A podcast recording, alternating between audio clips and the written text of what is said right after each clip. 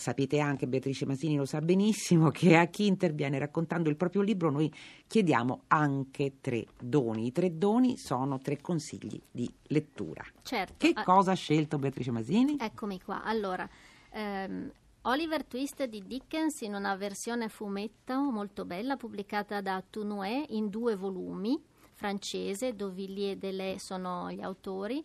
Eh, perché? Perché Oliver Twist è importante conoscerlo, è importante conoscerlo anche da bambini con questa straordinaria capacità che hanno appunto le graphic novel di, di fare da mediazione. Fermiamoci un momento su Oliver Twist e su Dickens. Motivi perché è importante conoscere da giovani lettori Oliver Twist.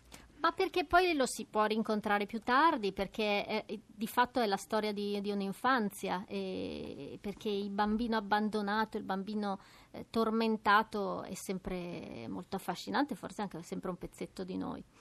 E questo è il primo consiglio. La versione è quella di Tourneur, casa editrice benemerita per quello che riguarda fumetto e graphic novel e non solo, naturalmente. Il secondo consiglio? È un libro piuttosto vecchiotto che però penso sia eh, il momento di riscoprire o comunque di valorizzare, è Il bambino sottovuoto di Christine Neustlinger, pubblicato da Salani.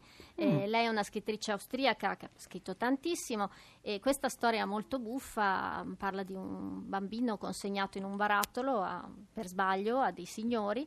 Eh, è molto comodo ordinare bambini sottovuoto perché poi basta metterci un liquido e si- prima sono tutti raggrinziti, poi vengono fuori, sono già cresciuti, hanno già 7-8 anni. Però questo non, non implica che poi non ci siano dei problemi. Ecco, Christine Nestingler è uno di quei nomi, dei nomi importanti eh, della letteratura per l'infanzia che eh, eh, sembrava un po', diciamo, non dico scomparso, però meno, con- pronunciato con meno frequenza È vero, infatti tempi. proprio per quello eh, sono andata a ripescarlo e lei ha questo senso dell'umorismo appunto che non è inglese però che è molto, comunque molto sottile, molto, fa spesso proprio anche ridere e nello stesso tempo mette sempre in scena questi, questi adulti un po' strani nei confronti dei bambini che hanno sempre, sono sempre mh, o disinteressati oppure interessati nel- in un modo non proprio giusto e i bambini si comportano di conseguenza.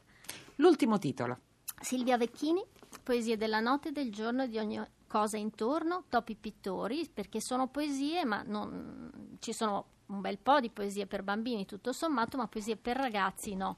E invece queste accompagnano proprio un po' il momento della- del crescere. Qual è la particolarità di una poesia per ragazzi? Perché nel pur numerosissimo e frequentissimo parlare di poesia che si fa, forse questo settore, cioè quella- quello che si rivolge appunto a chi non è più bambino, chi non è ancora adolescente, quindi magari ancora non affronta la produzione poetica propriamente detta, quella per adulti, ecco, che caratteristiche deve avere Beatrice Ma Masini? io credo che sia soprattutto il fatto di, di occuparsi di te, ecco, non di cose che succedono fuori, situazioni, quadretti. eh, ma te, prima di tutto te, quello- con quello che hai dentro, eh, quello che poi, insomma, in cui puoi identificarti, quindi mh, piccoli moti, anche piccole cose, la fatica di crescere, eh, anche la bellezza di crescere. Grazie, grazie Beatrice Massini per i suoi consigli, ma grazie anche per aver scritto Siate gentili con le mucche, la storia di Temple Grandin illustrata da Vittorio